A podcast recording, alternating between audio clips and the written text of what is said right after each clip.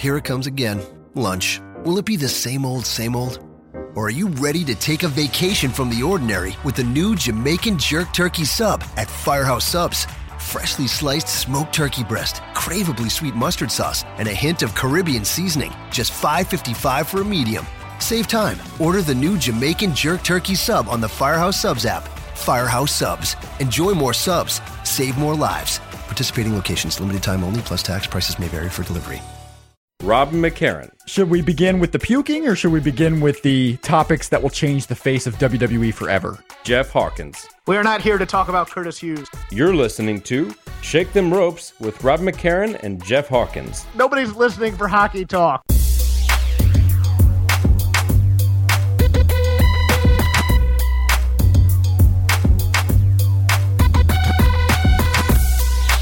Any major dude with half a heart surely will tell you, my friend.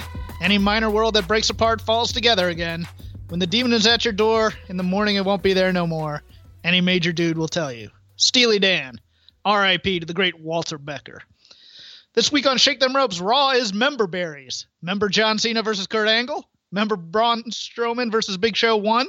Member Jeff Hardy as IC champ. Hell, remember the promo battle from last week? I member. On SmackDown, Kevin Owens going up, Sami Zayn going down, Carmelsworth going weird, and Orton and Nakamura going motivated. NXT is Asuka saying goodbye, and we go a bit over the Mae Young Classic today. I'm Jeff Hawkins, and I still have perfect attendance. Rob McCarran is suspended this week, so bravely and valiantly returning to fill in this week to handle my stupidity is the host of Lucha of the Hidden Temple on the Voices of Wrestling Network, Chris Novembrino.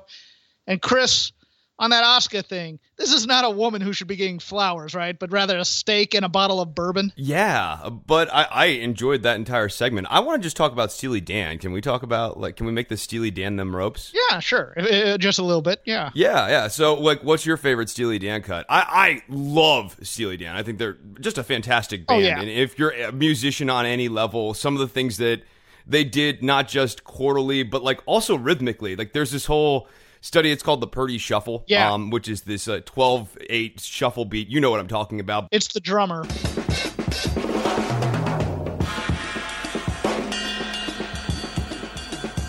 It's the drummer, and there are things that Steely Dan, as a band, did that no one else was doing. And if you've never listened to a Steely Dan record, I highly recommend just sit down, listen to a full album, and like let it wash over you. These guys were incredible musicians. they're they're such theory geeks and and there there's a bunch of videos like Donald Fagen breaking down Peg and doing like different how they decide what chords to do and things like that. My favorite Steely Dan track though.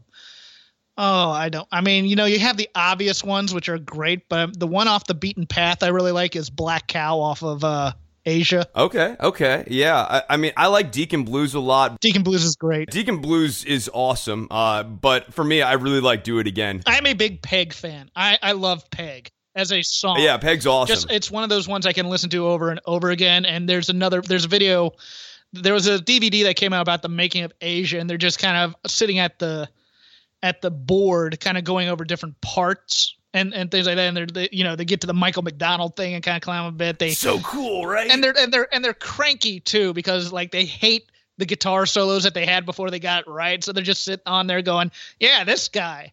What did he do?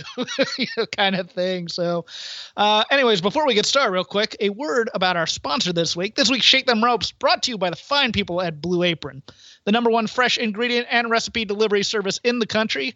As I've said on this show, the best meal I think I've ever ate was something I made for myself from Blue Apron and I've been chasing recreating it ever since. Uh, you might surprise yourself with what you can do in the kitchen. If you don't think you can make something complicated, you get a nice big color sheet that takes you through step by step. People, I've learned how to zest with Blue Apron. I had never zested before. Uh, choose from new recipes. you had never zested? I had never zested. It, it was just something I had never, you know, it, it you know, I was always afraid of getting like the the white stuff in there, you know, the the as opposed to just the uh as opposed to just the zest. But uh you can choose from new recipes weekly and those recipes aren't repeated within a year. So if you're like me and you need a little variety in your diet, Blue Apron is for you and it's affordable for less than 10 bucks a person. Support the show, say you love us, and check out this week's menu and get your first 3 meals free with free shipping by going to blueapron.com/shake. You'll love how good it feels and tastes to to create incredible home cooked meals with Blue Apron. So don't wait. That's blueapron.com slash shake. Blue Apron, a better way to cook. Yeah, I had never zested before. Well, you got a zest, man. And when you're zesting, you can listen to some Steely Dan. Just one more note on Peg. I've actually gotten to play Peg like in bands doing covers of it, oh, and nice. those chord changes are awesome. Yeah, yeah. No, I I like me some Steely Dan. I just love their whole process, dude. The bringing in all these different guitarists and different keyboardists and different ancillary musicians and just trying them out. So they would bring in you know, Skunk Baxter and like he would come in and track something and if it worked it worked and if it didn't it didn't. And the drummer on peg was not Purdie it was another guy and he basically says right. you gotta love the guys but you can't get attached. It's like you're really good friends and you come in and you play and they go man that's great and the next day they bring in a whole new band. They didn't just bring in musical musical parts. They brought in whole new bands to play the same song over and over again uh, yeah. Yeah, they just tried out different pieces to get that right fit for that song. And so that's what makes like a Steely Dan album sort of sneaky is that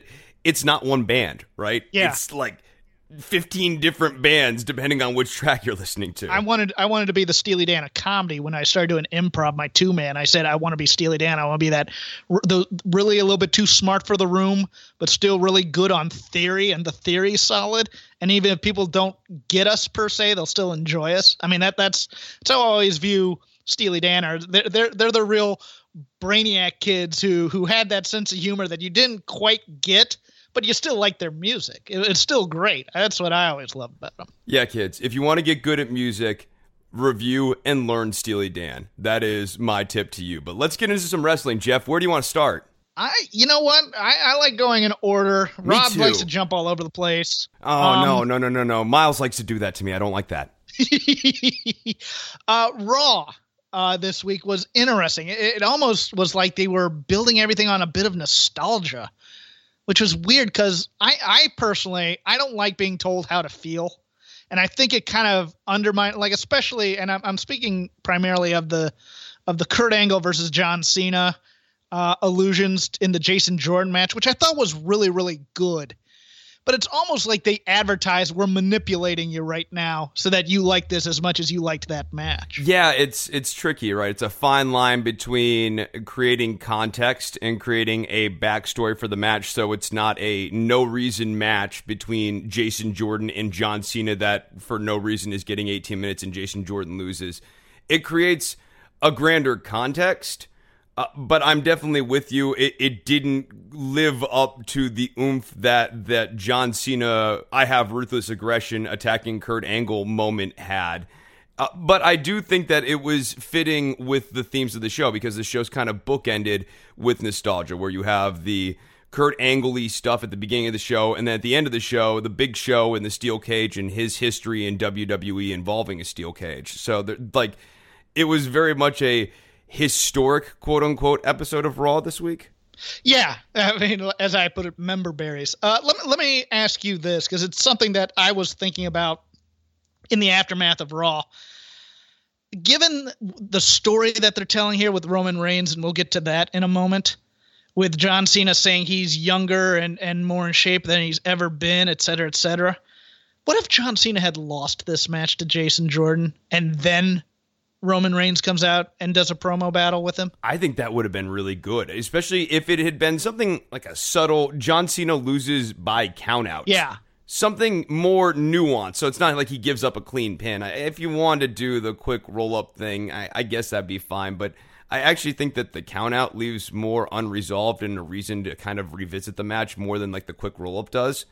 So doing something like that would be good. not even a roll up, but maybe you know he's doing the you can't see me and gets like gets like a small package or you know gets caught with something, but it's, Right. it's his arrogance that brings him down as opposed to you know being focused and maybe maybe it's just a play off of the cockiness of last week. I, I was thinking about that. And I went, you would have really helped Jordan a little bit more because you've you've already kind of tipped your hand to what you're trying to do here if you if you kind of swerve the audience just slightly and have Jordan win the match, but you still go on with the Roman feud, because because John Cena doesn't need wins and losses to to be relevant. Jason Jordan. It doesn't change him. Yeah. Yeah, Jordan could really use that. And so I, I think winning a count out victory over John Cena, where he is just a step quicker than John Cena, just having that visual to even go back and revisit, I think that would be good. Uh, and, and I'm not really sure what they're doing with Roman right now, right? Because I, it, during the promo between Cena and Roman, w- we literally get John Cena going, the crowd wants to see you get your ass kicked, and the crowd cheers for him. So that's a heel, right? I have no idea why they decided to revisit this the way they did. Because it would seem to me like you really want to you really want to rethink this and maybe let let the stink from last week cool off before you go back to the well again. And to me, Roman, you know what? Roman didn't do any favors with the casual homophobia. No, no, that that was not helping. And you saw John Cena start corpsing, going like, "Bro, I'm trying to help you out Yeah. here. I'm really doing the best I can on the mic here. And every time we hand you the ball, we can't trust you with it for more than three yards." I mean, between between that and the Enzo queso dip line, oh, Rand pepper jack, dude. It's no, like yeah. th- this is no longer 1986. You can't cut promos like that. Okay, the, the audience. I mean, wrestling woke Twitter will will get on you about these types of things, and and it's just it, it's It's not even just woke Twitter though, right? Like No, it's no, in bad it's taste. normal, yeah, it's normal bad taste, but this was a week for bad taste on promos. I mean, it was that, that that's my overall arching theme was was and and let's let's have a bit of an aside here before we, we get back into. it. I mean, the Kevin Owens helicopter line. I mean, this is up there with the with the the Bella twins. I wish you had died in the womb. yes. or or the or the Paige invoking Charlotte Flair's sister or uh, brother, the Reid Flair line Oh, during yeah, that's right. I mean, you're already getting heat for the promo, especially in the Kevin Owens case and in the Cena Roman Reigns case. You know, Enzo Enzo's his own loose cannon crap that he's doing, but in those two things, you've already got goodwill in some ways on your side. Why are you jeopardizing it by doing the by by making in one case a stupid aside in Roman's case and in in Owens's case that was scripted for him to try and you know try and get the oohs and ahs you know but and it, it you know it, it's a little bit too ham-fisted to it's it's too on the nose. Try hard. I'm trying to i'm trying to tweak the audience for the audience and the audience is already ahead of you on it a bit. Yeah, I, I think there's actually a way to visit the helicopter thing in the context of the Owens promo and make it go like, oh, you want to fall from a helicopter, and that's great, but you've got a pilot. You're not the guy flying the helicopter. Yeah. Basically, painting Shane as this guy of privilege. So you jump from a steel cage, but everything's reinforced down underneath the table for you so that you're protected, not like Mick Foley was. Uh, and you, you kind of keep painting this picture of, yeah, Shane, you like to quote unquote take the risks, but there's always this safety net underneath you, and I'm going to get rid of the safety net. Something like that. Something a little less on the nose than, I wish you had died in a helicopter crash. Yeah, that's.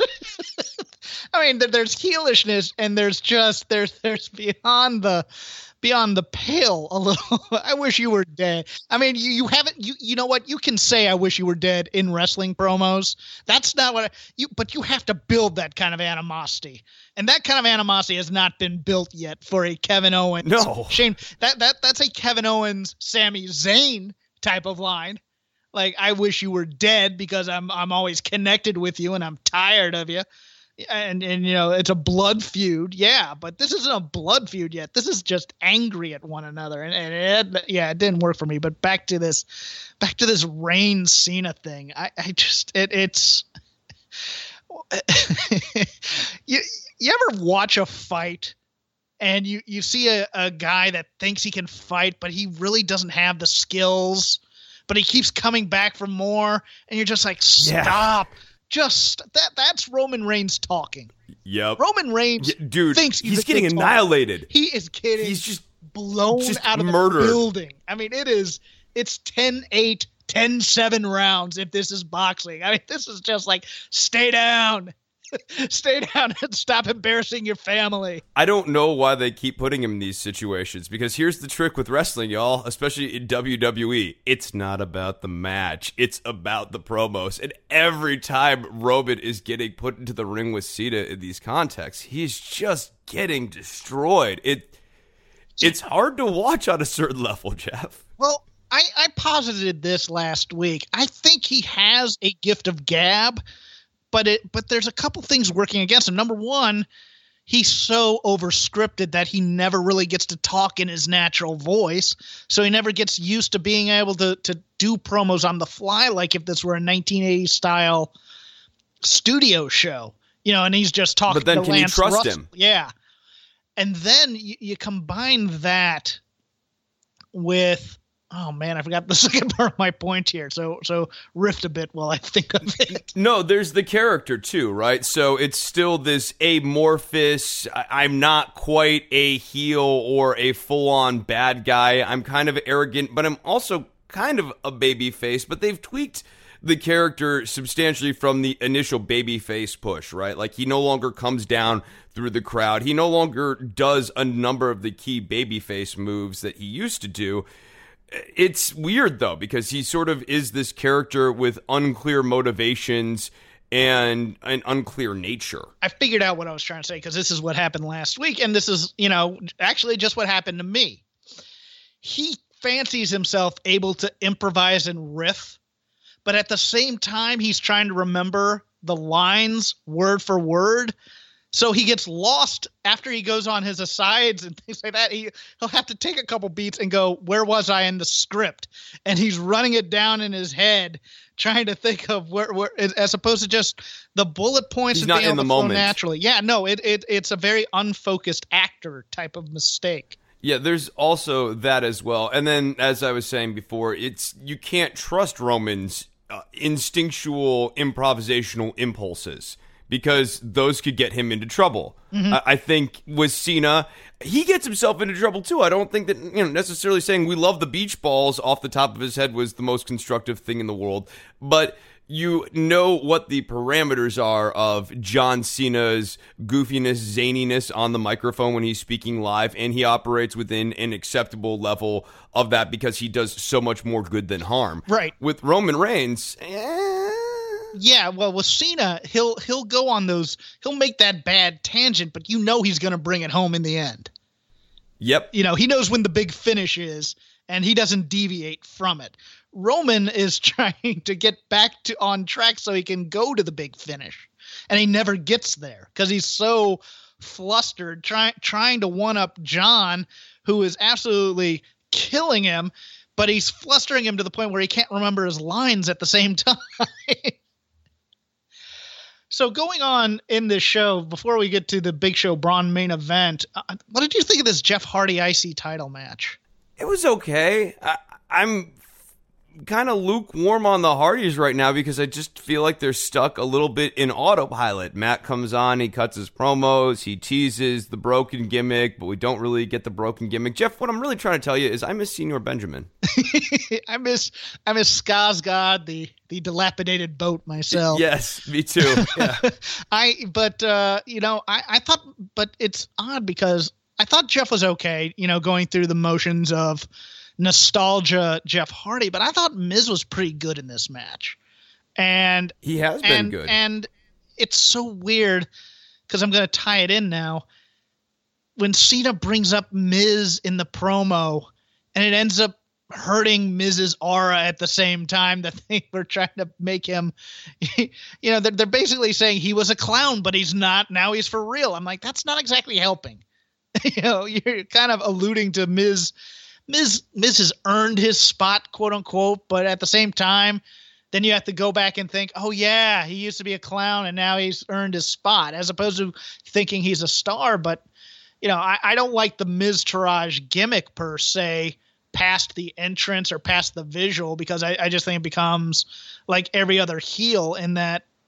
You know, Weasley heels need to have that credibility of getting clean wins rather than having interference on every every match. But since we don't have squash matches anymore, they can't really do that. Yeah, I think the Miz as a wrestler has moved past the point where saying he used to be a clown, but now he's legit is a thing that would help him. Mm-hmm. I think that there was a point maybe a couple of years ago, 2015, where a line like that actually would have been doing Miz a service, but he's now come so far that I don't think that's true. I, am with you, dude. I, I don't think the Miztourage adds anything. I think Maurice is a clear value added yes. asset to the act. Mm-hmm. So like I would never separate the Miz and Maurice ever again. I think that they're like fantastic together. Or I'd tease them, but they would always be working in storyline together in some way, whether she was like playing off of him or playing with him. Like I would always have those guys together. And the Miztourage doesn't do anything.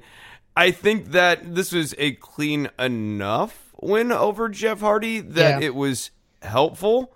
Uh, but I could really do without the Miztourage. Yeah, I mean, it'd be you know if you could see them quote unquote improving under the Miz's tutelage rather than just being geeks, I think there'd be something to that. Uh, but they do, they don't do that. I mean, it's basically it's Miztourage. They're geeks. Singh brothers. They're geeks. I mean, there's no real character progression right. in in lackeys, so it ends up it ends up making the whole act seem kind of stale before its time. It could be useful at, at a certain juncture, but it runs its course, and then they really are. They're just fucking there. Mm-hmm. You know, it's like well, the Singhs. I mean, it's because Jinder can't wrestle. I don't really know what the excuse is with the Miz though, because the Miz can wrestle. Just don't do a move to the outside because he may or may not catch you. Agreed. oh, jeez. Oh man, I had uh, that was a delayed. Oh yeah, he is terrible at catching people. Uh, that is. yeah, I just remember. I just remember they kept putting him in matches with Sami Zayn, and I was like, if I'm Sami, I'm I'm saying no, thank you. After the fourth time where I do my dive over the ropes and I'm not getting caught. No thanks. I don't want to land all the way on the ground. I really liked this Big Show Braun match, especially Me too. for Big Show because I think Big Show never quite gets his due because of how he he was built in WWE after coming over. Mm-hmm. I'll tell you something: a guy of his age, getting in that kind of shape. I like the King Kong Bundy uh, homage look. I really do. Yep. Um, me too. But the elbow off of the second rope. Props for that. I, I just, I, you know, I, I, the only way he could top that in my book is is that that long rumored moonsault that he was doing in the power plant when he was first training. but a guy mm. of hmm. that age and that size, going up that tall and doing that, and then taking the bump afterwards through the through the gimmicked cage wall, uh, just so that Braun could look like a damn superstar, which he is. Um, I, I, I, I didn't mind revisiting this at all. Okay, so when they announced that it was going to be the Big Show versus Braun Strowman, or I first heard about it on Sunday, I was like, eh, it's the Big Show and Braun Strowman. We've seen this before. I'm not interested in this. And then we got to the promos for this match, and Braun Strowman promo, really good. Big Show promo, really good and it made the match feel important and I knew that Big Show was going to lose and that necessarily he had to lose but through the course of the promo which he delivered as well as any promo I've seen him deliver in several years here. I mean it was clear crisp great delivery. It made me want to see him win. I think it would have made the average fan want to see him win. And they got into the ring and you already hit the elbow spot. The elbow spot was awesome. The only spot in this match that didn't really work was the superplex spot which yeah. i think that they thought was going to get bigger dividends and it didn't so strowman goes over he tosses big show through the cage and i love that too because when big show debuted at st valentine's day massacre in 1999 he threw austin through a cage yeah so there's a little bit of uh, paralleling there. And so I guess that brings us to the question of what happens with the big show from here. I, you know what? This is the role he's supposed to do. I mean, I, I, I think, you know, at this point, you're not going to build him up to anything, but you bring him out occasionally. Like, I wouldn't mind seeing Samoa Joe and Big Show later when Samoa Joe comes back in this same kind of quote unquote big match scenario, so to speak. um, as opposed to just a throwaway match. I, I, I agree with you on the promo. Um, it made something that you knew the inevitable outcome of still seem like it mattered in WWE canon, even even though we knew it didn't. But and also it didn't have that you know the the Vince McMahon thesaurus effect where he's using a word because Vince falls in love with the word, but you know he wouldn't use it in his everyday lexicon. You know, like like they have no. This was just a normal guy Yeah. speaking, yeah. They he didn't use the word decimate at any point.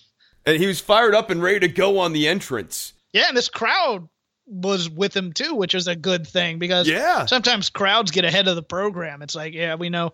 Like I was when they announced this, I go, are they going to do the ring breaking spot? But then when they said cage, it's like, okay, they're doing the Mark Henry, Daniel Bryan type of. Or was it Mark Henry and Big Show or Mark Henry and Daniel Bryan when Mark Henry went through the cage? again, or maybe it was a three way. I can't remember that on I SmackDown. do not remember. Yeah, yeah. But uh, anything else from uh, Raw that uh, tickled your fancy? I am really done with pretty much everything having to do with Bray Wyatt and Finn Balor. Oh dear lord. Oh, I know what I'm. Uh, oh, top five, possibly funniest spot of the year, or not of the year, but of in WWE that I've seen was that Alexa Bliss slapping Nia spot. And Nia screaming, and Alexa then screaming and getting her head taken off with the clothesline. I died at that. Alexa Bliss is so great with the facials and just the whole shtick. I, I don't want this to be a four way because you know Nope. you Nope. you know who loses in this, right? I mean, it, it's it's it's obvious what they're doing to anybody who's watched WWE for more than six months is you do the four way so that Nia pins Emma. I mean, that's that's the Yep. only way to do it, right? I would really like it if this somehow ended up with Emma winning the title, but it's it's not going to. I, uh, I mean, here's the thing, man. Nia Jax, she's fine in the ring. Her promos are not No. fine. No, it, it, it's it's weird because watching the Mae Young Classic, they have two or three women in that tournament who could do the Nia Jax gimmick better than Nia Jax. Even though I, I like Nia, I do as a person. I like her as a wrestler. I kind of like her. It's just these pro the, the scripting they give her is dreadful. It's it, it, it it's that phony tough. I'm a, a- th- they're trying to make her a female, Br- uh, not Bray Wyatt, uh, Braun Strowman almost, and that that Yes. doesn't that doesn't compute. You know, I I would go the model route, like the entrance, and kind of weave that into it a little bit. her voice and her words are not meshing together correctly. Nia doesn't speak in a way that is particularly intimidating, even when she's trying to be intimidating. And so I think that the writing team needs to figure out another way around. How much of this is is I mean is just me knowing that she's a sweetheart outside of this because she is. If, if you watch like media outside or WWE.com or her Instagram or whatever, you know that she she's just she's just one of the nicest people on earth. And if you saw her on Breaking Ground, you know that too. I mean, she's a she's a former model who loves her mother a lot. I mean, that's what she is. I mean, it, or is it or is it just in the vacuum? It's it's not a connecting performance. So I watched some of the ancillary stuff, but not all of the ancillary stuff. So I was aware of some of that. I, I've watched Breaking Ground, but eh, like it's not present in my mind when I'm watching her on TV, and and I just think that there's a certain lack of a fear factor with her, and I can't quite put my finger on it. I think some of it has to do with the ring gear. The ring gear is uh, not quite intimidating. I don't know what they need to do to tweak that, but there's something about the way that she moves and is presented that doesn't quite uh, have that I'm going to smash everything in the world mode that they want her to be in. And she also doesn't really work like that either. Yeah. No, I would agree. I would agree with that. I think uh God, there's a, there's this thought in the back of my mind that one of the reasons they're building Tamina is because they think of Nia and Tamina as a super fight, battle of female giants type thing for one of these combined roster shows. Yeah, I, I think, that's gonna that be there's something to that. I think it's gonna It's gonna be garbage. That would be dreadful. it would be absolutely Yep. dreadful to watch. And I, you know, I, I personally don't mind either of these two ladies. It's just I think as a chemistry point of view, I think it would be oil and water almost, you know, literally if you wanted to do that. Uh, so that's Raw. Um, SmackDown. Now we went a bit over this Kevin Owens promo just a little bit. Uh, one thing I really liked in the Kevin Owens promo is the delivery of the line about the kids and going back to that. I, I it, it was a little bit on the nose, but it was you know you're supposed to emphasize it like that. But I, I'm thankful that they didn't do the Vince McMahon, Stephanie McMahon school of acting, where they really chew the scenery or your kids, you know that kind of thing. I, I, appreciated that at least they they they attempted a bit of subtlety on on the uh, on the Kevin Owens delivery on that line. I think the one thing that would have put that line over a little bit more is if in the previous weeks here they had kind of referenced the initial Kevin Owens gimmick of I fight for my family mm. so that it could be even more bullshitty when he decides to start attacking Shane McMahon for his children. Yeah, or or even like having the kids come out and dance at one time just on on one of the prior weeks, and then you can go Yeah. and then you get because the the reference to the kids comes from WrestleMania, and that's you know that's a few months past. Maybe people don't remember it. So if you do it like on a random show and really make no mention of it other than it's his family, uh, and then you kind of make that parallel. But the SmackDown was interesting in that it's one of those things where this whole story was a nice little through line that took some took some scripting and it took some you know it had to take take steps to get to where it was going and I, I you know what as as a former writer I appreciated that effort.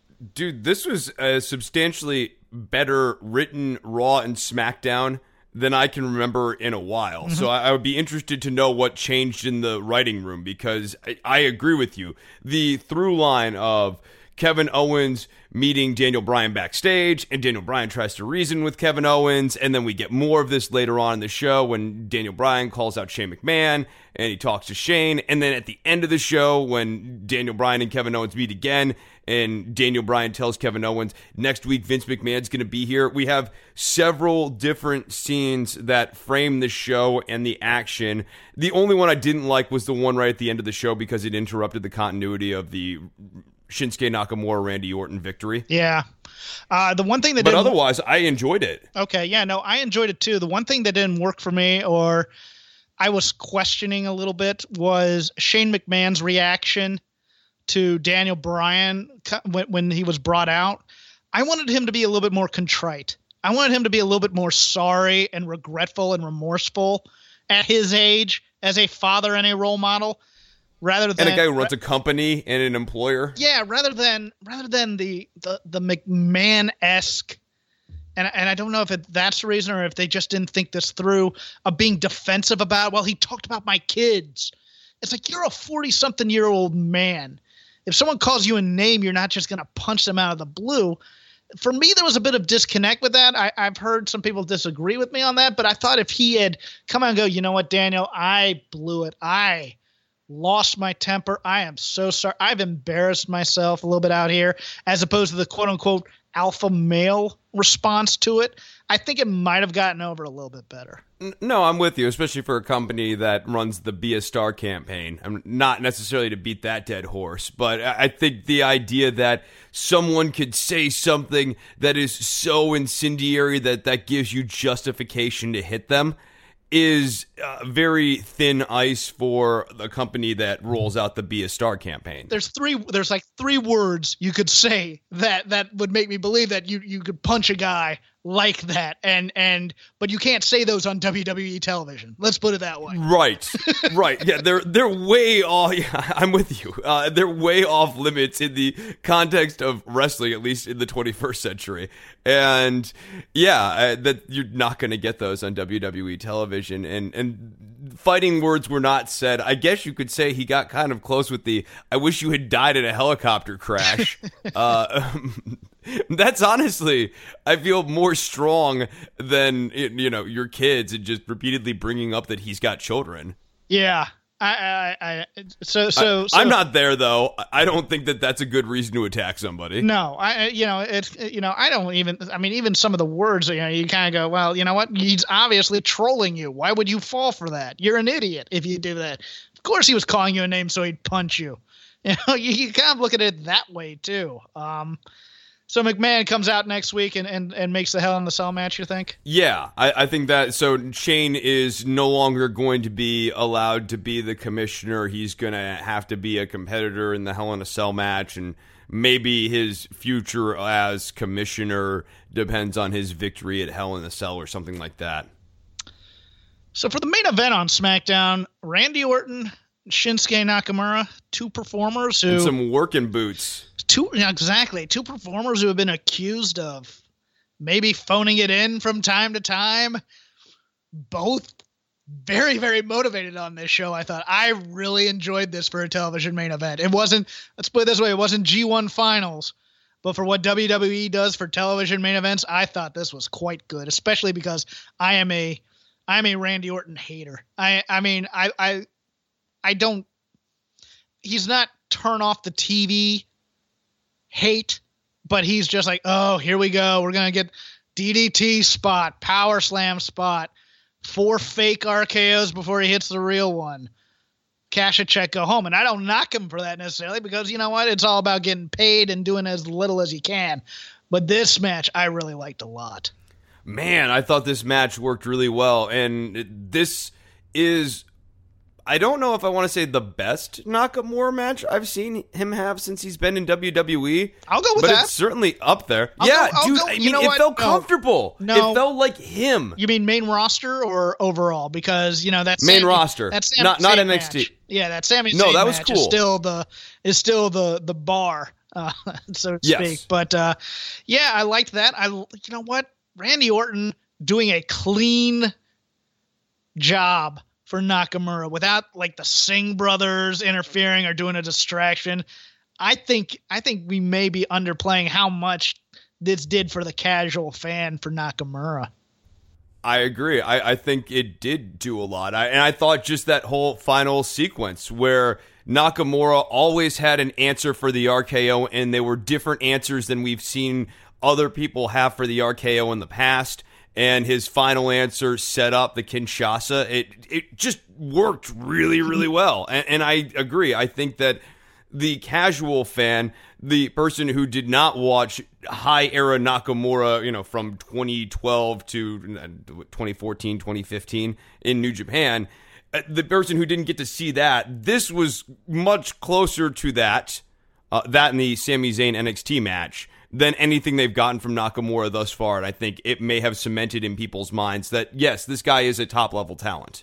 Yeah, that, that that I mean, I that's the kind of failed RKO I want to see from Randy Orton. I am I am a little bit done with the obviously I'm I have. I have him in a headlock type of thing from behind, but there's no way I'm going to drop down and hit an RKO or drop down without his head type of thing that where you know it's not a real RKO attempt, but but it's teasing it for the crowd. I mean, I understand the tease aspect of it, but it just looks so fake. I, I but the but the RKO attempt into the into the uh, arm bar, I oh that spot was so beautiful. I loved it.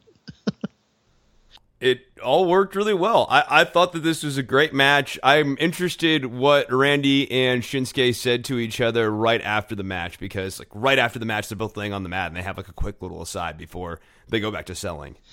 Yeah, I think it was probably like, oh, that was really good. I, I, I can only imagine. I, I think that like Orton was happy to do the work in this match. Mm-hmm. He came he came to work. When he's He was not mentally work. checked out on this one. and that and that's just it. When he's happy to work, when it, uh, you know what, I think he thought it was worth his time to put Nakamura over. I, I can't, I can't go into his head into what he thinks, but there's some guys. I mean, like all these gender matches he did, you could just tell he was miserable doing them. I mean, it, it, it's, oh, it's from not- the obscenities that he would say throughout the matches. It, yeah, it's not. Oh, well, I didn't even notice that. Did, did he? I mean, because you know he's he's prone to have his little temper tantrums from time to time. See Kofi Kingston, but I didn't notice him cussing in the match, but but he has. Uh, well, I, I would say go back and watch that Punjabi prison match again, but I like you and I don't want you to do that to yourself. but i- inside of that Punjabi prison match, yes, he uh, swears multiple times. I, I think it's they were not clicking. Uh, Okay. I mean, that match, of course, was not good, but they they were not clicking, and I think that the frustration was not just from the selling. Yeah, he has he has worse boo boo face than uh, Sasha Banks. Sasha Banks has to lose a title, uh, which like, she, Yeah, oh, she yeah, has, yeah, she has every right to pout too, in my opinion, because they never let her win with the title. um, yeah, oh, okay, I may go back and watch that. I, I, I you know what, I, I was so tuned out. Don't I like you? Don't thing. don't don't watch it again. Don't you don't you don't need to do that, Jeff. You, you there's better things that one could do with their time, like open cans or I don't know, Me and Becky go to the shoe store. Yeah. Anything really. What is up with Sami Zayn? I don't know, man. What the hell are we doing? And why is he trading wins with Aiden English? And why is Aiden English's theme so god awful? Is he really trading wins, or is he just losing all the time? because I don't well, yeah, that that was the wrong way of putting it. Yes, why is he losing to Aiden English? This ain't- and and oh my god, it, it it goes to one of the things that has driven me absolutely bonkers about their dealing with Bayley is is this straight ahead baby face who then does something terrible to try and stand up for themselves, but it comes off heelish. Why is he attacking a guy after a clean loss when he blew it by missing a cross body? That's not that's not a baby face thing to do. He should, you know, I don't mind the sulking if you're gonna do the losing streak gimmick, but him getting angry about it when it's on him just makes him look like a moron. Yeah, uh, and he's really been adrift as a character for a while, and you're seeing that. Unfortunately, I feel like with Finn Balor on the other side of the roster too, where it, it's these guys get up to the main roster, and they are a talent level that really is a step above where they're at on the card. So Sami Zayn should probably be involved in the U.S. title picture. He should be having matches with AJ Styles or kind of in that mix, or maybe there's a number one contenders tournament and he's going for the mid card title. Finn Balor should really be wrestling for the top title, and uh, that's the Universal over there on Raw, right? Um, Or is that? it- It's the world title on SmackDown, the Universal on Raw, right? Yeah, The red one. Yes, The yes, big red one. Yeah. who's the who's, who's the linear champ right now? Let me. Oh, I don't know. You'll have to ask uh, your Rob, normal broadcast yeah. partner on that. Yeah, he he knows these things. I wouldn't. Uh, but yeah, I know. Like Finn Balor should be going for the top title, and he's kind of stuck in the middle. Sami Zayn is stuck in this go nowhere feud, and with this go nowhere character, and it it just it's sad. It sucks. I don't really have another way of putting it. I'd rather him. I would rather him be a partner with Chad Gable. Give me Sami Zayn and Chad Gable as a tag team rather than plugging in Shelton Benjamin, who I like as a wrestler and think he's a fine guy. But uh, it felt. How, how do you feel about the Chad Gable Shelton Benjamin pairing? I think it's going to last two weeks, and Shelton's going to turn on him. I think that's also true. I Oh, just didn't don't like mind the plug in. I, I don't. I don't mind it as a team. I I, th- I like having. I mean, I w- my preference was having Shelton and Ziggler as a team. To to I to try and- like that. and to try and get that mojo back. But that was assuming that they could fight American Alpha, and you'd have two teams of grapplers. You know, which was the good thing about the Jordan build was, oh my God, they're trying to get a wrestler over as a wrestler. Holy crap! Right. What what a right. novel concept. No, I like uh, I like Shelton and Ziggler, uh, but Ziggler's not. Uh, isn't his contract going to be up sometime soon? Yeah, it's at the end of the year, and I think he's probably gonna leave at least for a while. But Sami, it's like it's like with Finn Balor. At least he get he gets that crappy exposition, and it's a hook because of the demon character. So they're gonna play up Bray saying you can't win without the demon, you know. But it's boring. Ooh, what a twist! Yeah, it's it's boring in that way. With Sami, they, they his gimmick is he's likable, so people don't like him. That that's just a dumb gimmick, to be honest with you. It it, it turns me. I mean, oh, he's a likable fella, but he's annoying in his. Yeah, I was gonna say his gimmick's that he's annoying, which is uh, even worse than being a babyface. He's a tryhard. Fucking nobody likes a tryhard. Yeah, List, listeners of this show would disagree. They like me a lot. Uh, oh, come on, Jeff. You're a natural. You're not trying oh hard. man, no. But you know what? You, they, they they don't know how to tell the natural story with Sami Zayn in any way. They know they know the buzzwords. They know the underdog from the underground, but they don't know how to tell that story on television instead of just saying it. And it's I don't. They also kind of don't have the personnel on the SmackDown roster to facilitate that big underdog victory for Sami to build to. Mm. I, I actually think, in a weird way, if he was on Raw with all of the giants, you've got more underdog stories to tell. Having him be an underdog against Bobby Roode. I mean, they'll have fine matches, but it doesn't really play to the underdog nature since they're of similar size and stature. You, you don't have as many big dudes over on SmackDown. No, I agree. I, I think that hurts him a bit. Uh, one story I do like, and it's for a guy that uh, you know we thought, well, what are they going to do with him? What are they doing with him? He's so likable, and then they just didn't do anything. I like this Tye Dillinger build to the AJ Styles match next week. I me too. It was nice and subtle in a way because look, Tye's still losing. Baron Corbin is still their guy for some reason, and AJ Styles doesn't look bad, but the way that Tye Dillinger is losing still is helping him in many ways. I agree. I, and, and, one more thing I wanted to hit on before I think we move on to NXT is just uh, in defense of the merits of the brand split. So we're coming up on football season. Right. And I think one of the clever things that WWE has now with the brand split is they're going to lose viewership to football on Mondays, at least on the live side. So rather than overemphasizing Raw, you put the more interesting stuff onto SmackDown and you can kind of play with the roster that way so that during this time of year it can be quote unquote SmackDown's time of year and you yeah. can put additional spotlight onto SmackDown. So I don't know how much they're going to play with that, but if they do, I think that's a real nice built-in asset that they have, especially since they're on USA both nights of the week. Yeah, no, the only other thing on on SmackDown I was going to talk about real quick was this Carmella James Ellsworth thing oh yeah, what the hell's going on with this? This is weird. I, you know what? I think it's more just they want to view Carmella as in charge of the partnership rather than being equal partners. So that's how they scripted it. That was always implied, though. I, I mean, James mm. Ellsworth changed. He, dude, he changed every element of his being in order to be more Carmella. Right, he but started wearing like the doofus jackets and the doofus pants. In the course of this, he was the story, though. He was the story in the Money in the Bank match. He's the story on the cash-ins, the phony cash-ins, or the promos, and and you know what? To me, it was just kind of resetting the partnership a bit. At first, I bought into it. At first, I thought Ellsworth is getting cut after this. They've they've they've seen the usefulness of him die, and now it's just going to be kind of a Stockholm syndrome program. Unfortunately, um, kind of I think, as opposed to just James Ellsworth is helping Carmella out. No, Carmella is going to order James Ellsworth when she wants to help him. I think I think that's all it really is. I don't think there's anything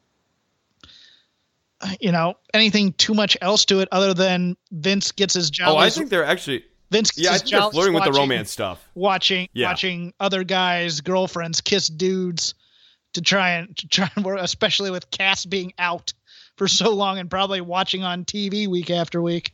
He wants to cuck Cass. It's a weird Vince pathology. You think uh, so? It, I, it, there is. I don't think that's the only motivation. But I just want I you on record. That, I just want you on record saying yes or no because I don't care either way. It's just funny to me that you're the one who brought it up as opposed to me because then everybody will go, "Oh, that's just Jeff reading too much into things." no, because he's done this in the past with other wrestlers too, or other like you know relationships that are backstage, and he makes it a point to split up those people on screen, or maybe partner the female with another male wrestler to try to create romance or you know, kind of create discord. And if you see it enough times over a number of years, you see a pattern there. And I, I think that there is an argument to be made that perhaps Vince enjoys playing with his action figures uh, mm-hmm. and playing with his toys. Anything on 205 Live? I didn't watch it. Um, so Enzo goes over in the fatal five way match, as you might expect. Enzo is kind of cribbing a little bit of the Austin Aries heel stuff, except that it's nowhere near as fun as when Austin Aries was talking about poking people in his eye. He's also doing a little bit of the Eddie Guerrero thing. In in this particular case, we are teasing more and more tension between Cedric Alexander and Enzo Amore. So on Raw, Enzo comes out, he starts cutting the promo, he starts talking about Mm-hmm. cheating. Gran Metalik and Cedric Alexander separate away from Enzo physically. Yeah. And in the main event here in 205 Live, Cedric Alexander goes on a big rush. He gets three lumbar checks in a row, and he ends up kind of juggernauting his way until it's him and Enzo Amore, and Enzo Amore just comes in and snipes the win in the fatal five way. That sounds, you know what? That sounds like WWE booking. How soon before crowds start turning on Enzo Amore? You think? I think we are starting to get there, but what's going to need to happen is someone's going to have to juxtapose themselves as the real babyface and the real competitor. I, I want to say real quickly about 205 Live. I know a lot of people skip it, but Neville's fucking awesome. Oh, he's great. And He's he great. has been so good all this year. His promos, he was not a great promo in the past. He has become a really good promo. Every time he does promos or any of these backstage vignettes and everything, his delivery is really solid. He has a clear grasp of his character. He feels like a fucking champion. I, hope, hope that Enzo screwing over Neville sort of leads to an enraged, still heelish, but kind of babyface Neville? Like a righteous indignation iteration of this character? I'm going to do a 180 on on on the question I just asked you because something clicked in my brain. Crowds aren't going to turn on Enzo. Want to know why? Because he's the watchable thing on this 205 live. Yep. You know, You he's need the to have per- that. he's the personality that they've been needing. So it's going to be one of those things where you don't want to be so hateable that people who are already not staying for 205 live don't stay. I think they're going to pull back on this heelish stuff. I, I do eventually. Oh, okay. Eventually. No, I'm with you though. I think that it's a narrative cul-de-sac because you don't have a baby face on that 205 roster that I think is strong enough to withstand the Enzo Amore vocal blast of n- nicknames and all this other shit because yeah captain underpants maybe you chuckled when you saw it on television that is not good for the drew gulak character No, and the Drew Pepperjack, Gulak- maybe yeah. Yeah, Drew Gulak character is fantastic in vignettes. I know, I love him. and and he should be the guy to go one on one with Enzo in terms of saying all these things and cutting a really good promo. I think Austin Aries was probably the guy. That would be the guy to play off of Enzo is you have Austin there as the real baby face and the real competitor and he's also the guy on the mic who is also really entertaining. So you have Yeah. Enzo cutting these heelish promos talking about how he's so great and he can be really obnoxious but he needs to play off someone. I'm worried right now that it's going to be Cedric Alexander trying to play off of Enzo Amore and Cedric is going to get the John Cena Roman Reigns treatment. Oh, I you know what? I think Cedric is a good call. I think it might be Swann or Tozawa. And Tozawa would be oh, that'd be I mean, after the Met, Metalik interaction, I I have fears of what Enzo might say in a Tozawa promo. Uh, that could be interesting though, because having Titus there could be helpful. Yeah. we're still not really sure what the hell they're doing with Apollo Crews. He's a guy that's employed by this company, uh, but it- that could be it could be interesting having Tozawa there because the crowd has generally attached to Tozawa, and I think that he has earned the respect of the fans of 205 Live, such as they were, uh, in a way that other guys haven't necessarily. Maybe Gentleman Jack might be an interesting foil. People, I- you know, Gallagher's kind of been moved down the card substantially, but he's a guy who can talk Yeah. and might be able to establish that Enzo Amore is a guy without honor. Yeah, it's it's one of those things where where they they had guys in the pipeline that if they had pulled the trigger on them and then they got doubt about it, they they doubt. it. I mean, like they could have put it on Austin Aries or Gallagher at any time, and they would have had maybe a new star if they had you know with the with the usual WWE caveat if they did it right. Um, right, right. you know, even Swann, even Swann could have done it if they, you know, let him have the belt for a while. Andrade Cien Almas, uh, I don't know what the long term plan for him is, but uh, certainly seeing what 205 Live as a brand has been able to do for Neville. I know it's uh, generally believed to be an unsuccessful brand, but I certainly think that there have been successes inside of a brand that is generally not particularly successful. Neville is one of those. I think Almas as a champion with Zelina Vega, who uh, we'll get to NXT here, but I think she's fucking awesome on the microphone. I think that would help a lot. It's a great segue. So yeah, we're going into it because I I I liked uh, uh, Bononi a lot in that match, but that that that move yep. with when Almas does like I think the spinning elbow and it popped like that.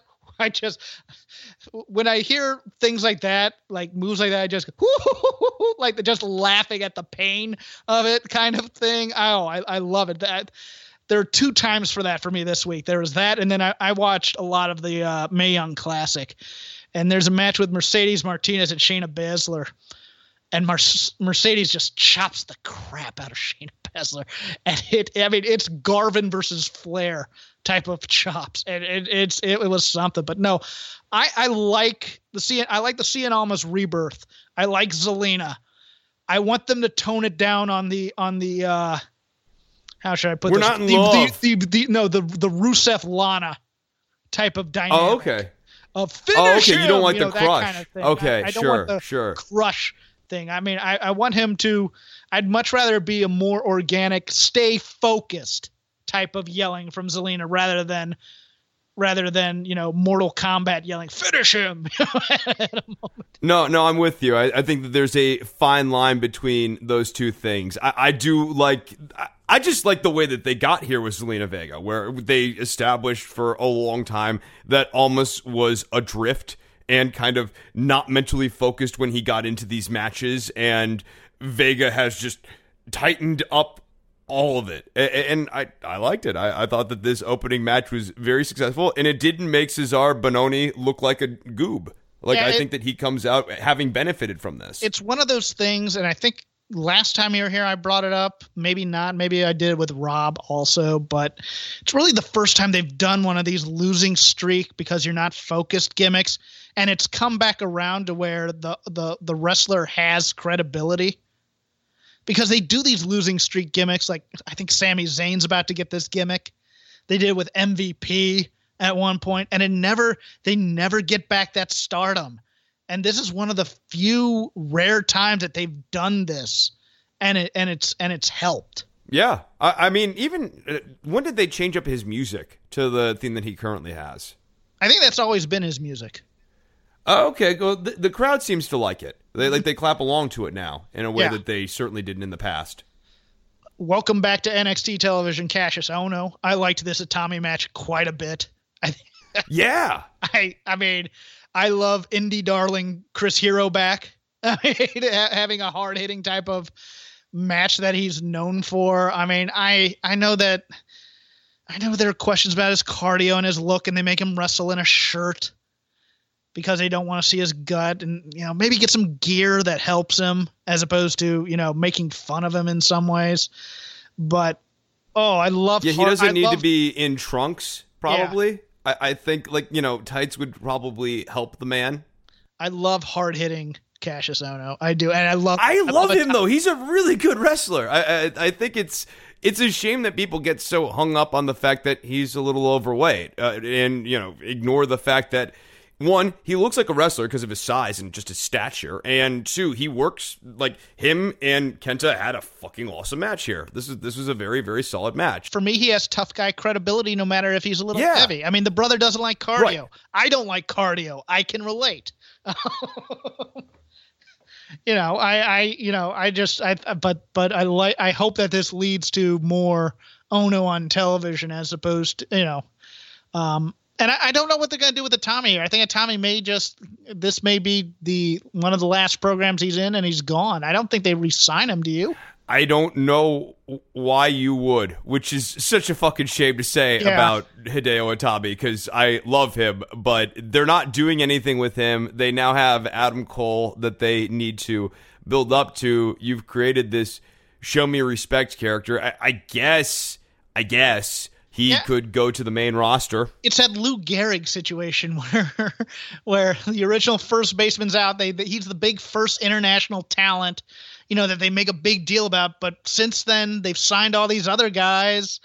You know, they've signed the the Owenses, the the the Finn Balor's, you know, and, and and the Samoa Joes, and they just all bypass him. And it's kind of like now it's just like, well, that time was past, and it's unfortunate that you had to you had to hurt yourself in a house show in Largo. it's kind of a shame. It's like through no fault of his own, the opportunity passed, but it's sort of definitive that the opportunity has passed unless he was going to become a tag team champion down in NXT, but they have plans for that. I, I don't see where he fits it. Actually, where he might be useful, I don't know that he'd want to do this, would be on 205 Live. Yeah, no, that that was my thought too. They need a good, they need a, another good heel presence, but you know, you know they they just don't do well with what they already have. It, it's one of those things where we go, man, he'd really do well here, but he'd be just another guy, and they don't already use their tools up to their potential on 205 Live because. it 205 leave yes, uh, some people might know it as that. Uh, Yeah. So, um, I, I wanted to say I like uh, Zeta, who has been or Zeta, who has Yeah. been getting burned in the Mae Young Classic, but also got some burn here this week on uh, NXT television. Uh, her real name is Julia uh, Ho, and Yeah. uh, her MMA nickname is. Do you know this? It's uh, Will Killa. No i did not know Julia Will Killa Ho. I knew I knew her uh, uh, Julia Ho or Julie Real. She's kind of a singer actress out here in L.A. for Right. a slash fitness mall.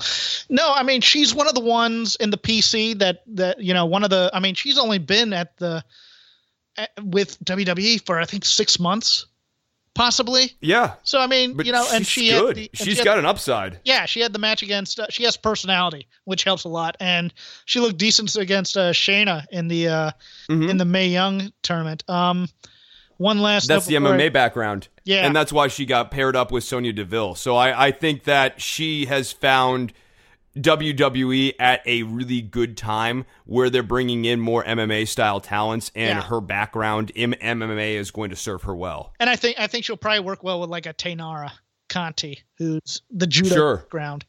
Um, before I go more into that a little bit, um, on on this Asuka promo, um, the one thing that didn't click with me was William Regal looking at Asuka and going, "You've you've always fought or defended this title with honor." Right. Like, like was- wasn't she like pushing referees in the way? And, I, mean, I just went, I just went, get the f out of here, Regal. In high profile matches, she was cheating. And like her final angle in the company was she was cheating to beat fucking Ember Moon. It's it's that it's that it's that con, it's that history of convenience that WWE is well known for. It's you know we've already always respected our female performers like Trish Stratus, bark like a dog, uh, type of thing. Right. Yeah. Yeah. Exactly. I, I cracked up, and I you know I, I don't mind uh I don't mind the the the you know the the kind of contrived we are NXT thing because that's the branding, and I get it. Um, since, Rob I thought that her promo was really good, though. I, I thought Yeah. that you know Asuka has she's struggled with some of the dialogue stuff in the past, including backstage segments. It's been kind of a bumpy road here in NXT when she's been doing promos. This promo was a big deal for her, and I thought she came and did a really good job. Her delivery on all of the dialogue was really solid. I, I thought she did really good. It was simple stuff. It was, you know, obviously basic scripting. They weren't trying to kill her. They weren't doing the thing that I hate in WWE where they infix clauses to people who speak English as a second language. So you would go like, the other day, I was just thinking about blah blah blah blah blah, and then blah blah blah, like another clause after that. Like they didn't do any of that. They kept it in simple declarative sentences, and I just thought all of it came together very nicely and created a nice little moment, minus the part that you highlighted. Yeah, Asuka's my ride or die. I will, I will, I will be with her till the end. Um, and she doesn't need to say much because she has credibility. All she has to do, no, nobody better than Asuka. all right, Nobody I- is I- ready for Asuka. Nobody ready for Asuka, and yeah, that too. It's like, all right, I believe you. I've seen you kick women's heads off. I'm, I'm cool with that. Uh, what The brand- hero send off too worked really well. Yeah, except for the roses. Again, steak and bourbon for that girl. She does. She doesn't need roses. She ain't. She ain't. She ain't a dainty flower. She is a badass killer. yeah, I could see like a victory cigar. Like I, I could see Asuka just with chomp, a- yeah, uh, chomping on a big Cuban. Yeah. Lots of cigars, red meat, and brown liquor. That's that's what I want in a woman like that. That's Absolutely. What- Absolutely. what what brand do you think she ends up on, Raw or SmackDown? Uh, I think they're Charlotte's on SmackDown right now, right? Yes. I think she's building to a match with Charlotte, so I guess she's going to SmackDown. I think she's going to go on Raw. I I Oh, and she's going to face Nia. I think, and I think Nia may beat her eventually. No. To- to build Nia. I think they may use her to build. Nia. I don't want to see that. I'd love to see matches like I want to see Becky and Asuka very badly in like a 15 minute just suplex battle. Yes. No, I don't want Nia. Right. Man, we're at Nia's ceiling. Like, like she's going to improve a little bit. And and as you said, she seems wonderfully nice, and she does all the stuff online. and Seems like a very nice person. You take but that in terms back. of in ring work, Take that What? back when she pulls out the Nia salt at WrestleMania. I, I will. You, you're right. I will. I will retract it on the Nia assault or the uh, the Nia shooting star press. it's gonna be like Brock or Vader all of a sudden. well, uh, Vader was able to do his high flying moves without breaking his neck. There, that's a notable difference between Brock and Vader. very, very true. But you know, I, I think, man, I mean, as long as they don't do what they did with Nakamura with the long, like you said, the additional clause promo, and just have her be a kill, I think she- she'll be okay for a while until people get used to her move set. Seeing her week after week, I mean, that's the other thing that NXT doesn't do is they don't put people up It's a grind. week Yeah. after. I mean, it's a familiarity breeds breeds contempt type of situation. Um, so I yeah, I, one of the reasons I didn't watch 205 live, and um, I apologize to the listeners. I had plugged a show about the Mae Young Classic, but the person I had to co-host with me, uh, father died on the day of on the day before taping, so they had to drop out. So I didn't get to record my special episode, but I have now watched all of the Mae Young Classic.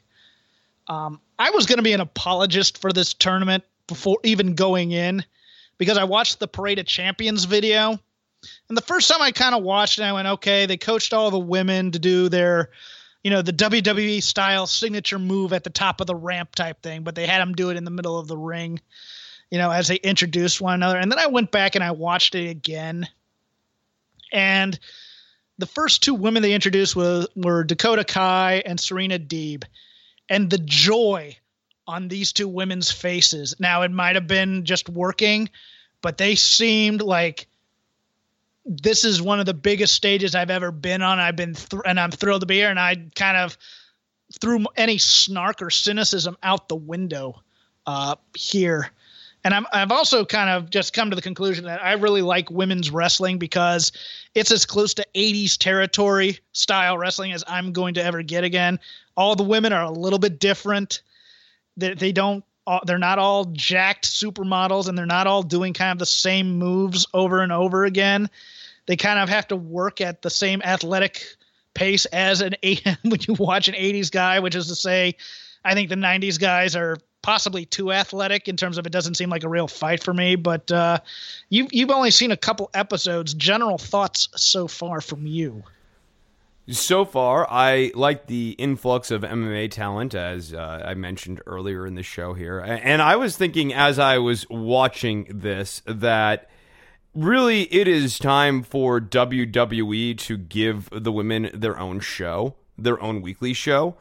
And I, I want to speak in defense of this because I can already hear like woke wrestling Twitter clacking keys off in the distance in the future here. I, think about this, guys. So for a long time, we've had the women on the main roster, and and now they're on SmackDown and Raw brand. They have two women's titles. They're in the middle of the card. They're in the middle of the card. The idea of including them as uh, the champions, uh, the, the idea was, oh, this is going to not be separate but equal. These women are going to be on an equal plane as the men. And they tried to do that for a while, a, a brief period of time. And it worked for a minute. But the second you put the Universal title on Brock Lesnar, you have no female equivalent to Brock Lesnar. So that moves the female title way below the status of the Universal title, the men's championship. So it's already not equal on the main roster. So I think it would be better for all of these women, especially as WWE is getting more and more talented women, to have a separate show with a main women's title, a mid card title, and a women's tag team division so that you could showcase some of these great new talents that are coming. Because I really worry that you bring them in and they just get lost in a stupid feud on Monday Night Raw over Twitter hashtags. No, I agree, but I'm also, I mean, watching this, we were viewing, I think people were chattering about the wrong thing here. I really came to the conclusion that this wasn't like the Cruiserweight Classic in that they were looking for talent on the indies to sign this was kind of a bring in a lot of talented women from the indies to see what they have at the performance center in terms of women already under contract because if you'll notice all the women right. that they have under contract the short timers that are there with the exception of Lacey Evans, who's been on TV a few times, they got put in with some of the more most experienced people out there, and they wanted to see how they measured up. I think most of them did all right for themselves. I mean, you can tell the ones who are pure performance center who have never had any other training in addition because they kind of, you know, uh, kind of, uh, you know, they work kind of the what I like to call the fitness model style of wrestling, right, and that right. they don't know how to throw a punch or a kick, and they're just kind of doing, you know, the the duck under clothesline, you know, into spear spots or things like that. But they're doing gymnastics. They're, they're doing not gymnastics. actually having a match. Yes, I mean, but there is a lot to like in this tournament, and and I, I don't want to do you a disservice by by talking too much about di- various matches. But I'll say this: in terms of performance center people, Bianca Belair, I have never done a 180 as quickly on a talent as I have Bianca Belair. Um, okay, okay. She she did that. She did the qualifying match on NXT, and I kind of went meh. Okay, whatever. She she's a woman with long hair. I get it. And then she did the first round match against. Uh, she was Sage Beckett, who was, uh, I think, Athena in in in Shimmer. I can't remember her name or in Evolve. She she was matched up with SoCal Val. I remember she was the bodyguard. But I went, oh, okay, okay sure, sure. I went, okay, Bianca's all right. This match against Kairi Sane that she does third round or second round of the tournament, she is fantastic.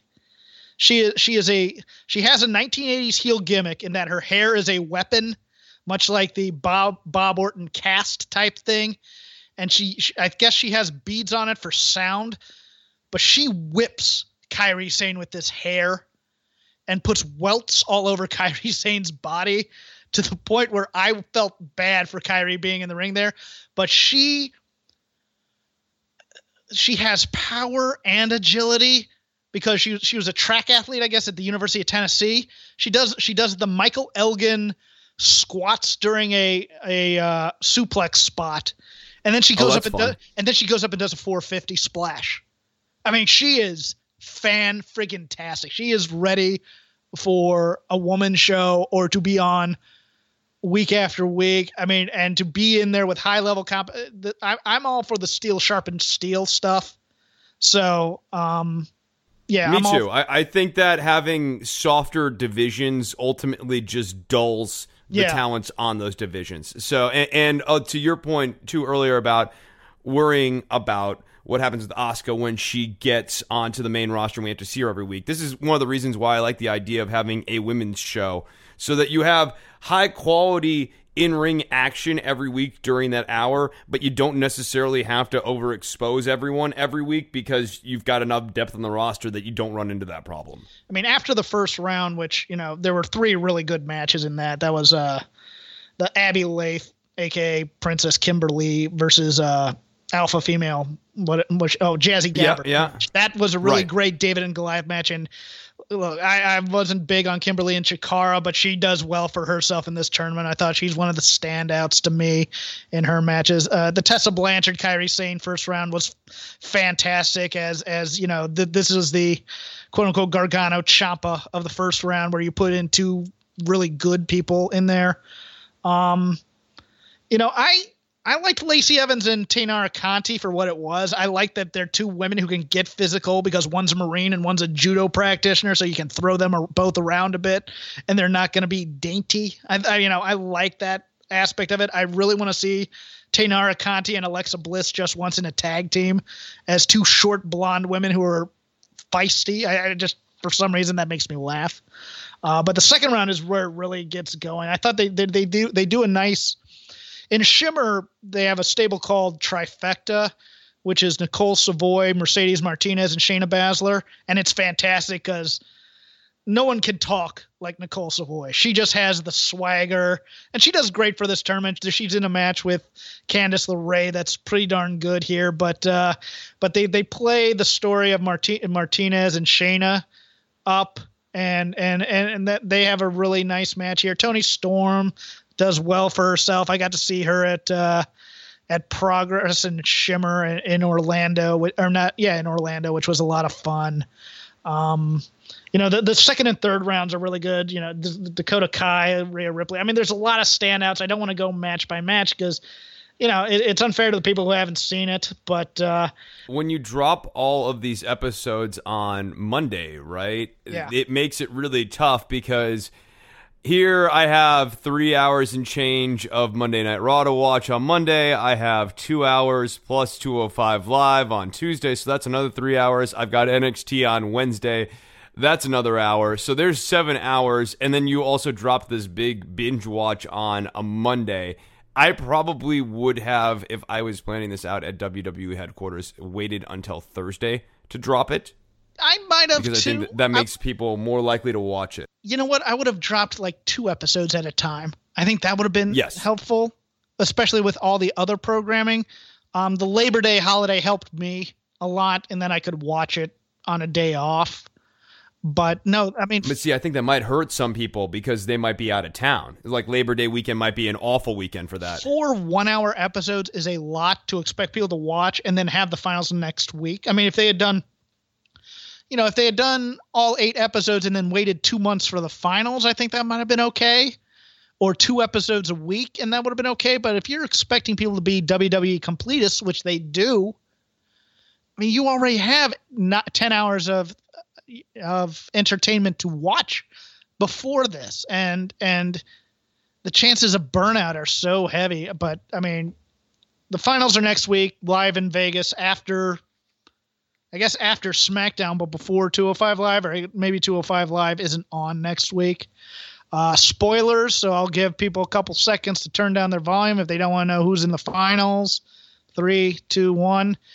Shayna Baszler and Kairi Sane, which kind of uh, kind of expected because I think they tipped their yeah. hand, they they tipped their hand a bit too early on the horsewomen feud for my liking and that oh Ronda Rousey's here. Ronda's her friend. Ronda's famous you know type of thing. I would have rather they kind of strung that along as opposed to first match out. They show them getting they show the rooting section and they show you know Charlotte and company. Um yeah once you see once you see the, the horsewomen out ringside during that first Shayna Baszler match versus Zeta like you're like oh okay, they're going to push the shit out of Shayna Baszler because you don't bring in Ronda Rousey to watch Shayna lose. Right. And and look, they did a great story with the Mercedes Shayna match, I thought, because of being in the stable and Mercedes kind of being Shayna's mentor because it's just two years this month that Shayna's been in wrestling. She hasn't been in that long. She does and you know what? She was a good but not great MMA practitioner, but you know, yeah, that that's the whole story here. I don't think you have to be a great MMA practitioner no. to pick up the fundamentals I that make you a that. better wrestler. I wasn't. No, no, like the, it's that thing that doesn't make you like a performance center. I'm just doing gymnastics, WWE style wrestler. I think Oh, yeah. the MMA mindset, having any background in that, makes you think about your match more like a fight. Right. I, I, I just was like, they're, they're like, she's a killer. She's, and I'm like, okay, yeah, I can see that for for wrestling, sure. Um, there's a part of me that goes, yeah, but she has Ronda Rousey with her. Ronda's an actual killer, or used to be at one time. So, um, I think, you know, I think the story. I mean, they on commentary in later episodes they play up that Kairi has never missed the elbow, and they've already done the spot where someone tries a finisher and and Shayna goes into the chokehold. I think that's the fit. Right. I think Shayna wins Yeah. the tournament, and they build up to horsewomen, Ronda and her special friends match, and then they eventually build up to Stephanie versus Ronda at Mania. Yeah, that all sounds incredibly plausible. Uh, although I don't have really a lot of interest in Stephanie versus Ronda. I don't Uh, think either, gonna but, a but it's it's the spectacle. I mean, I could see them doing Charlotte and Ronda, but I could also Yes. see them. But I could also see them saying, "Well, who's the bigger star between Charlotte and Stephanie, and who are people going to want to watch?" Because it doesn't have to be a great match, because the buzz is already going to have people involved, kind of like Shane McMahon and AJ Styles. If only there was like a, a an undefeated female talent on the roster who had been building up cachet for like uh, let's say a little bit over a year, maybe almost two years, and, and had never lost yet. And you could make it like this premier match between this undefeated female superstar, I don't have a name for them, uh, and Ronda Rousey. Yeah. yeah, it seems obvious, but you know they have their thoughts and they think McMahon's our star, so I could totally just see them using the they, and this is the problem I had was thinking of it like a wrestling company as opposed to an entertainment company and that you kill Right. you kill the credibility of your entire women's division in one match by having them lose to Shayna and Ronda and their two special friends. I mean, I'm just like, ugh.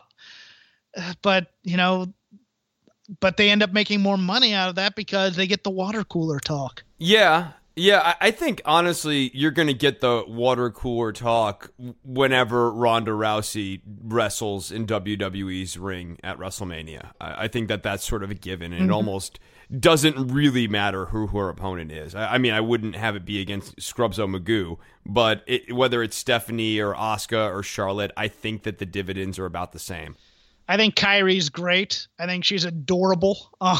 Um, I, you know, there's, there's, I'm a pirate. Okay, you know, I, I kind of had the same JR Yes, thought yeah, for yeah. a moment, but it's just like at the same time, it's like she has a spinning wheel. And she just smiles all the time. So it's like, you know, she's a killer, but she's also like that. Aw, it's like that Gogo Yubari thing from uh, from Kill Bill. You know, it's like, oh, she's a she's a schoolgirl with a mace that she'll just whack you in the face with. It's, it's it's weird. The only thing about Kairi's presentation in this that I don't like is that she does three taunts before the elbow. And so, Yeah, like in that right. first round match against Tessa, Tessa's laying there forever. And look, I am a noted Blanchard family apologist. I like Tessa Blanchard. Move on with your lives, people. Um, Wow, it sounds like someone's like taking some heat over don't this. you know? She, don't you know that she's she gets in trouble for having a bad attitude? And I go, well, that's the Blanchard family, kids. I, I forgive that because I like the Blanchards. Um, but she's laying there forever, waiting for Kairi to do do her three taunts before hitting the elbow. And I'm like, I get the spectacle of it, guys, but one's enough. she has to hit the elbow Yeah. in a certain kind of thi- uh, thing. But uh, yeah, no, it's worth your time to watch the rest of it. Um, the one utterly skippable match is, of course, the one that they changed the finish up midway through, which is the Marti Belle versus Rachel Evers match, which is uh, which was the only one that offended my senses, and I feel bad for Marti Belle because. Uh, you know, she she she did not she didn't whine, she didn't complain about it. She came. They brought her back to get a makeup in a, in a six person match that went unaired on these specials, and she apparently did fine for herself there. Sometimes you just have a bad day. Unfortunately, sometimes that bad day is on the biggest stage of your career. Yeah, I, I don't know. And she's a talent that I've never. I think she's fine, but she's not a talent that I've ever been super high on. So uh, I think that the, this. I don't know if this permanently shut the door for her at WWE, but I, I think it's going to be hard to get through. Yeah, I, I I still would like to record a couple episodes about this, but you know, it's probably a bit too late to get out before the uh, before the finals, and you know, when you have a death in the family, my co-host was just in no mood to record. So I apologize, guys. I teased it before, but sometimes life happens. But uh, and I apologize, guys. I didn't have more time to watch all of this. I've only Oh, gotten a chance no, to please. really watch an episode and a half. You watched 205 for me, so so that's a makeup call. We've gone a little bit longer than Rob likes, but he's not here, so the heck with him. Chris, thanks again for joining me. Tell us about your shows, plug your Twitter, say whatever you would like. Absolutely. So, my other podcast, or my other two podcasts, one is Lucha of the Hidden Temple, which I'm about to tape right after this. And you can find that, of course, on voicesofwrestling.com and on iTunes and Stitcher. Also, I host a news and politics show called Don't Worry About the Government. That is over at don'tworry.tv on iTunes and on Stitcher. And, by the way, guys, if you are into fantasy basketball, we are getting closer to fantasy basketball season. I am the Voices of Wrestling 2016 2017 fantasy basketball champion. I will be trying to organize another league here this year, a rotisserie auction 12 team league. So if you or anyone is interested, we're going to keep casual, we're going to keep it free.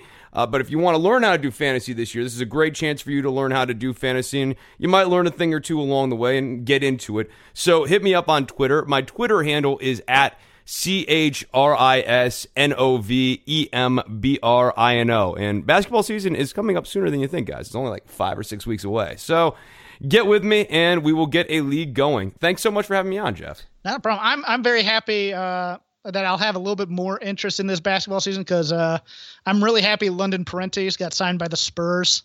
I, I, I Okay. he's he's gonna be great dishing the ball around. He's one of those.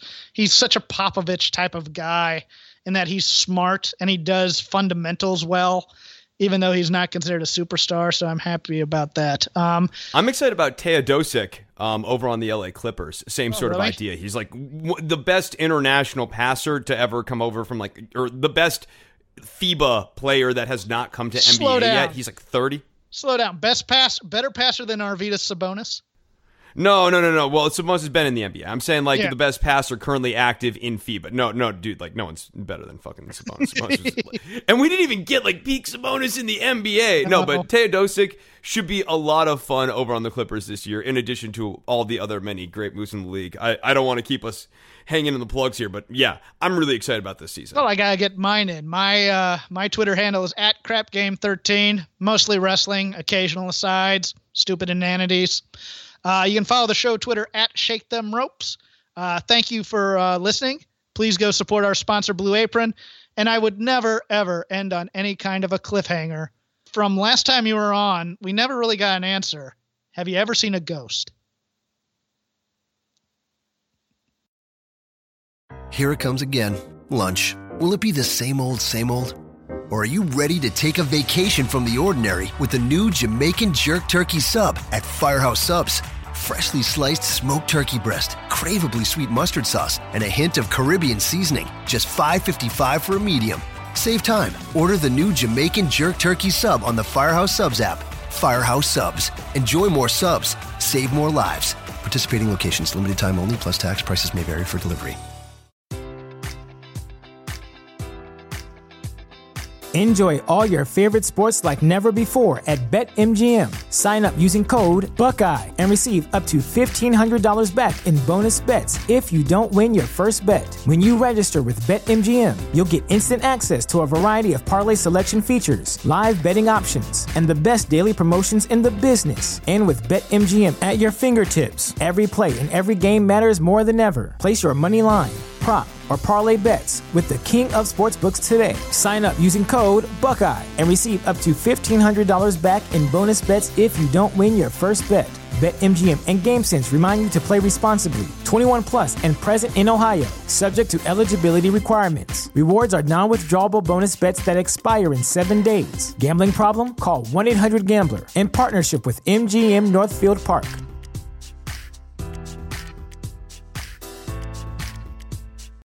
Without the ones like you, who work tirelessly to keep things running, everything would suddenly stop.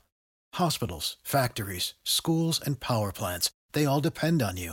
No matter the weather, emergency, or time of day, you're the ones who get it done. At Grainger, we're here for you with professional grade industrial supplies.